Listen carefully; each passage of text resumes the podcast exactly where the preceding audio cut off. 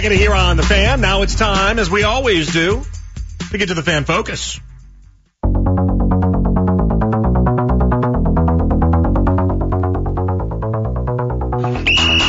All right, leading us off tonight, it's going to be the morning show, Ken and Lima on Nick Chubb. So you want to extend Nick Chubb, or are you saying why have they not? Now, we, do I- we make a decision on what? I would extend Nick Chubb. I said that two weeks ago. I would extend Nick Chubb. Spread the money out. You got a good running back there. Spread the money out. Uh, If we're if we're seeing the best running back on the Cleveland Browns since Jim Brown, why wouldn't we spread it out? So what number though? Because Chubb, I have no idea. Chubb, what the cap number is about fourteen eight. Derrick Henry's is sixteen three. Are you willing to go with that number again? Ask yourself who's more important to your football. Wait, what? Let me write that down again. What was that? Those numbers? The cap number, uh, Nick Chubb, the way they've spread it out before is fourteen point eight. Okay. How do how do I lower his cap number without going into the weeds here? Well, you you you give him a you give him a contract over the next four years, and you give him guarantee, the guaranteed money. I mean, he's he's got to get a bunch of guaranteed money. It gets prorated. Of course, there's going to be a dead cap situation at the end when inevitably he's going to be into his 30s and a shell of what he is now. Can I get him down to ten million dollars a year? What does the market look like? Can I get him down to someone like million dollars a year? I don't know what the market looks like, but I'm giving you extra years. I'm giving you long-term employment. Next year's not guaranteed. Right. You just said it. So if next year's not guaranteed, I'm guaranteeing you more years employed. So I'm going to give you, say I can get you $9 million next year. Say you play the rest of this year on 14.8 because you don't want to give up that money. But I can get you the next couple of years. Say I give you three more years at $9 million a year. And I can guarantee each of those $9 million. All right, well, let me look across my, across my depth chart here. Who's more important to me? Ask yourself this question, everybody. Nick Chubb or Jerome Ford? Okay, Nick Chubb. Mm-hmm. All right. Even though I thought Jerome Ford might be his replacement at some point, let's say Nick Chubb. Who's more important there? Wyatt Teller, Jed Wills, Joel Bitonio, Jack Conklin's a no-go. That's over the next two years anyway. Who's more important? That answer's got to be Joe Bitonio. I just, it's tough. The, the, the conversation is interesting because it takes so many twists and turns. I think Miles Simmons is right. We had him on Odyssey Rewind, 8 o'clock. I think he's right. I think it's just the fact that Nick Chubb has no leverage in this conversation means that the Browns have no obvious reason to extend him. Unless you just think they need to operate in good faith because he's been such a good soldier and you want to keep it about the memories, then okay, fine. But as of right now, I think you walk that one up to the finish line.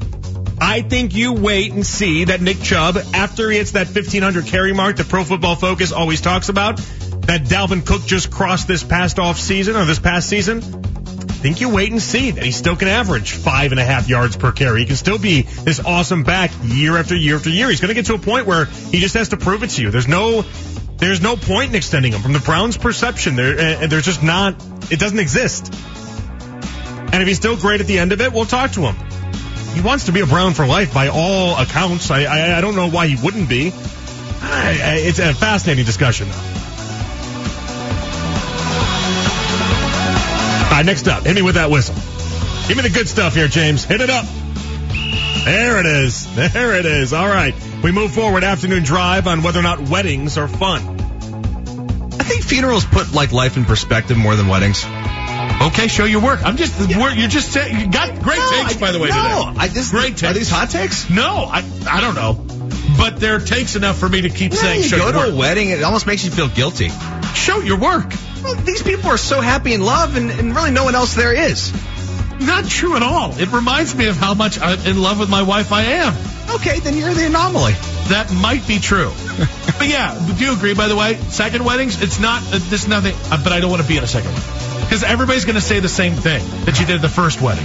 That's actually my favorite thing when at, at every wedding, there's at least one person, either in the reception or in the actual wedding, that's like, you guys are just meant for each other. And secretly, in a good deal of weddings, there are several people in the audience saying, You sure about that? Going full Tim Robinson. Keith, care to chime in because you, were Oh, the one because that. he hates love. Oh my God, yeah.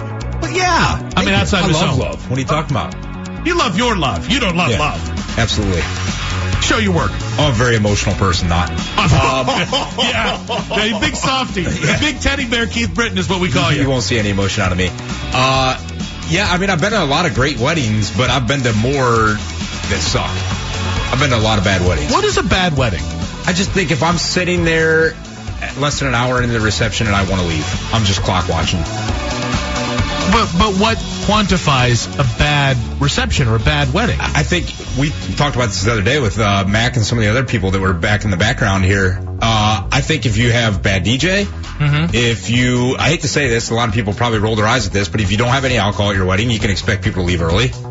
Uh, 100%. and I think if you don't give people enough food, Yeah, Like, the food thing is is the food legit. thing, I think if you have a small meal, you need something else during the night to keep people. I don't full. hate that. Like even a snack or something, some kind of snack bar or whatever. You need something else if your meal's not big enough.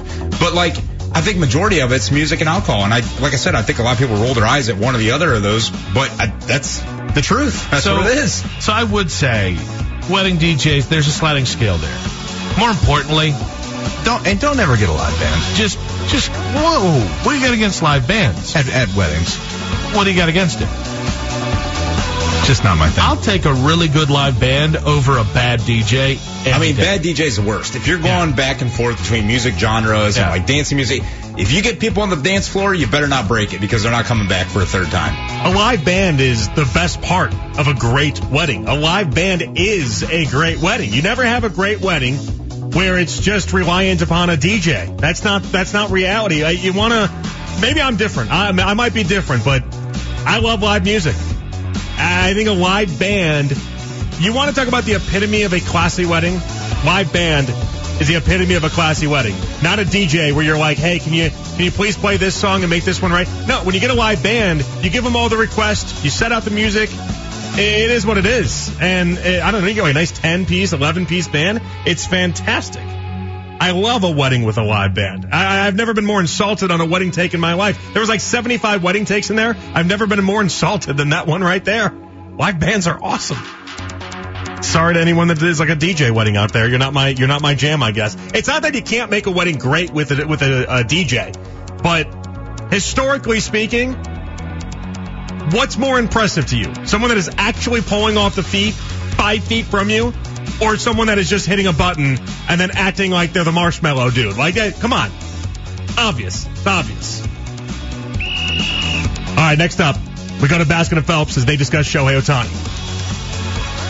Wouldn't it if a guy could do both? And I, I the whole thought of well, you can't practice both. Why Well, not? You've done it your whole life. I don't understand. You've done it your whole life. How did we get to this point where everything had to be specialized? I And I'll know. even I'll drag that over to football. Are you trying to tell me that not one of these guys could kick? Or if you wanted to and you had a backup defensive back, could he not play wide receiver? Why couldn't you know what I'm Oh, saying? the only thing in is an offensive lineman maybe able to play defensive tackle? You, you see it from time to time, Andy, that a defensive player will go in on offense, usually as a lead blocker.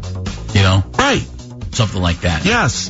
But there's no reason a corner couldn't line up in the slot, maybe, you think? The only thing I would say there is much more exposure to injury, you know, in a game that leads to injury. I'll buy as into that. It- it's the kicking thing that drives me crazy. Don't- Jeff? Yeah, but look It's, at, look it's at just how, to me, there are so many times that feels like such a waste. But look how specialized it is now. All right, I just need everyone to appreciate for a second just how great Shohei Ohtani is.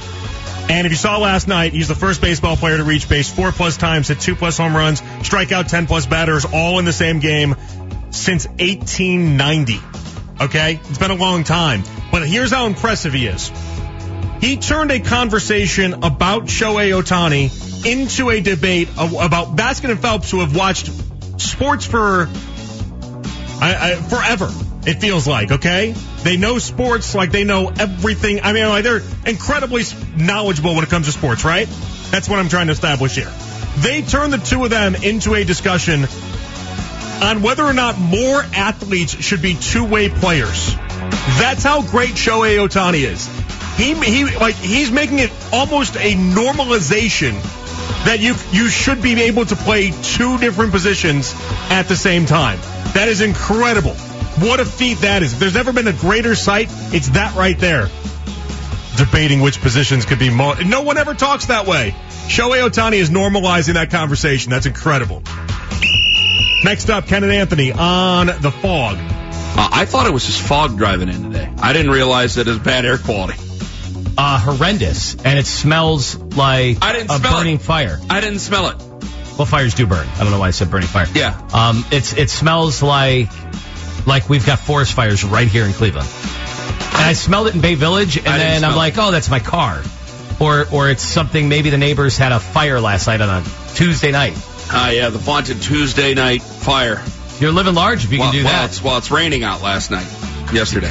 That puts out the fire when you're done. It's That's perfect. good point. Then I get downtown. It smelled exactly the same. Yeah. And then you could not see the terminal tower from the Innerbelt Bridge. I thought it was just fog. I figured because it was raining yesterday that there was fog left over. I I didn't think I didn't smell anything. I didn't think twice about it. And then Double A came in and oh, the, did you smell the smoke? I went, what smoke? What are you Uh, talking it, was, about? it was strong. I can't believe you couldn't smell it. I didn't smell a thing. Is that bad? Are you a long hauler? I can taste my coffee. Some people still don't have the the I, I going on. knew with Robert Kennedy Jr. in town yesterday, He was you would have to say something today, and here we are. I knew you'd have something off to get off your chest. I've heard him on three podcasts. I did not. go. I was invited last night. I didn't go. Why didn't you go? Uh, I, I don't go to anything anymore. I can't Yeah, but that's. I mean, you still got to. I don't care what you. You still got to go see that, right? I would have liked to. I would have liked to see. It was a what? A town hall event. Yes. You wouldn't have went to see that. Not like Or a would- town. Wasn't a town hall. I don't think he was taking questions like a town hall format. Yeah, which was he's- that there? Which he is doing. Yeah. I think on my favorite cable network now. Oh, beg your pardon. I think he's on hmm. News Nation tonight. He is. And they have Bill O'Reilly coming on right after with Cuomo. oh, you got to be kidding me. I know what I'm watching. How are you getting to bed? I know what I'm watching. Are you going to call in? Are they going to have They to call take in? calls. Yeah, Cuomo likes his tweets. he does. Cuomo likes Lima, and Lima sits at home, and now it's like Lima's favorite thing is he gets likes from from. I almost said Mario Cuomo. Which Cuomo is it? Is it Chris Cuomo? Chris. Is Mario Cuomo still with us? Ooh, I don't know. I don't think so. Mario Cuomo is.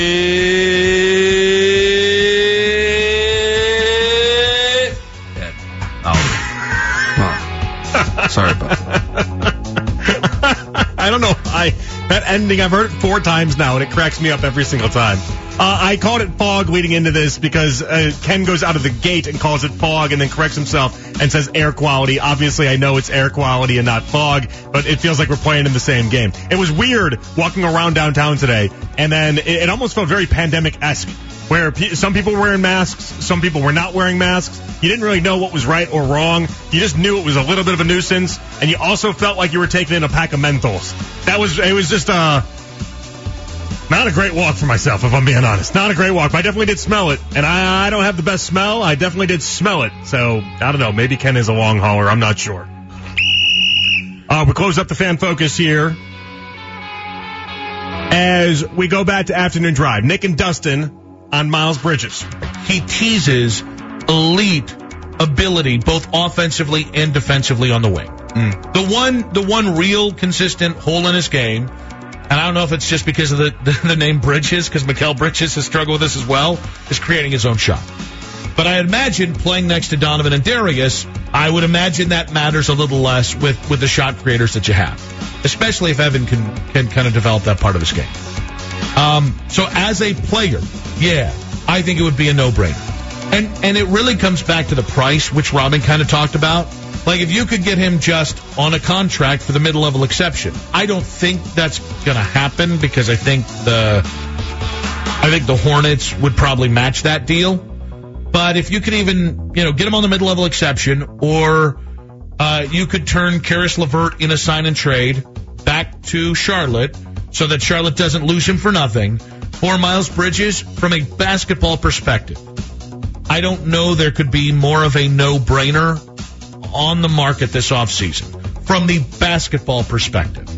Everything that everybody says that the, that the Cavs need are a relative, I don't want to say easy, but they're things that you can find. Like the guys that they're talking about for the mid-level exception. Max Strus.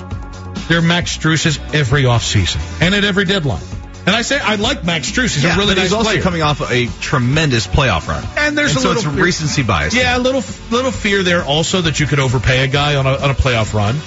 But uh, George Niang, literally, George Niang, can those guys can be found every offseason. Elite wing uh, guys. He's not elite yet. His last year in the NBA that he played, he scored 20 points a game and really, really on both ends of the court was a really good player. But a guy with elite upside at the wing position, you don't get those guys, and you certainly don't get them at a discount. It's going to be a no for me. I know it's going to upset you. Nick had a lot of good things to say about Miles Bridges in there when it comes to his on the court. It's just the off court. It's just too much for me. And I don't feel like I'm being a hypocrite about it. I know I can separate the art from the artist, and I've done so when it comes to Deshaun Watson, and I can do so here as well. But anytime you bring a player with off court drama into the mix, you got to worry about whether or not the juice is worth the squeeze and whether or not the off the court drama will find its way into the locker room and the culture. You got to worry about those type of things. And with the Browns, that risk was always there, but the roll of the dice was definitely worth it because you had a quarterback that can be a top 10 quarterback in the game, and you're not winning without one of those. You can win if you're the Cavs without a Miles Bridges. I promise you, you can. You don't need Miles Bridges, a guy who's never been on an all-star team. You don't need a Miles Bridges in order to be a great team or contending for an Eastern Conference title. I think you need a good player, no doubt about that. He's not he's not the person you throw into the mix in order to try to get you over the top. Not in my estimation. It's going to be a no for me. I don't see myself changing my opinion on that either. I just don't feel like, and we'll get to this more a little bit later on, I just don't feel like the Cavs are in the position to take someone like that on right now. They just took on Emoni Bates. Now they're going to add Miles Bridges into the mix. It just doesn't make sense to me, guys. It just does not. One plus one is not equaling two here. All right. Leave that there. We come on back. Sarah Walsh, Good Morning Football, went after one of my favorites. Yes, went after the great game of golf. I'll explain what she said, and I feel personally attacked. We'll do it all next. Off the beaten path coming your way at 9 for, uh, 940, excuse me. But first,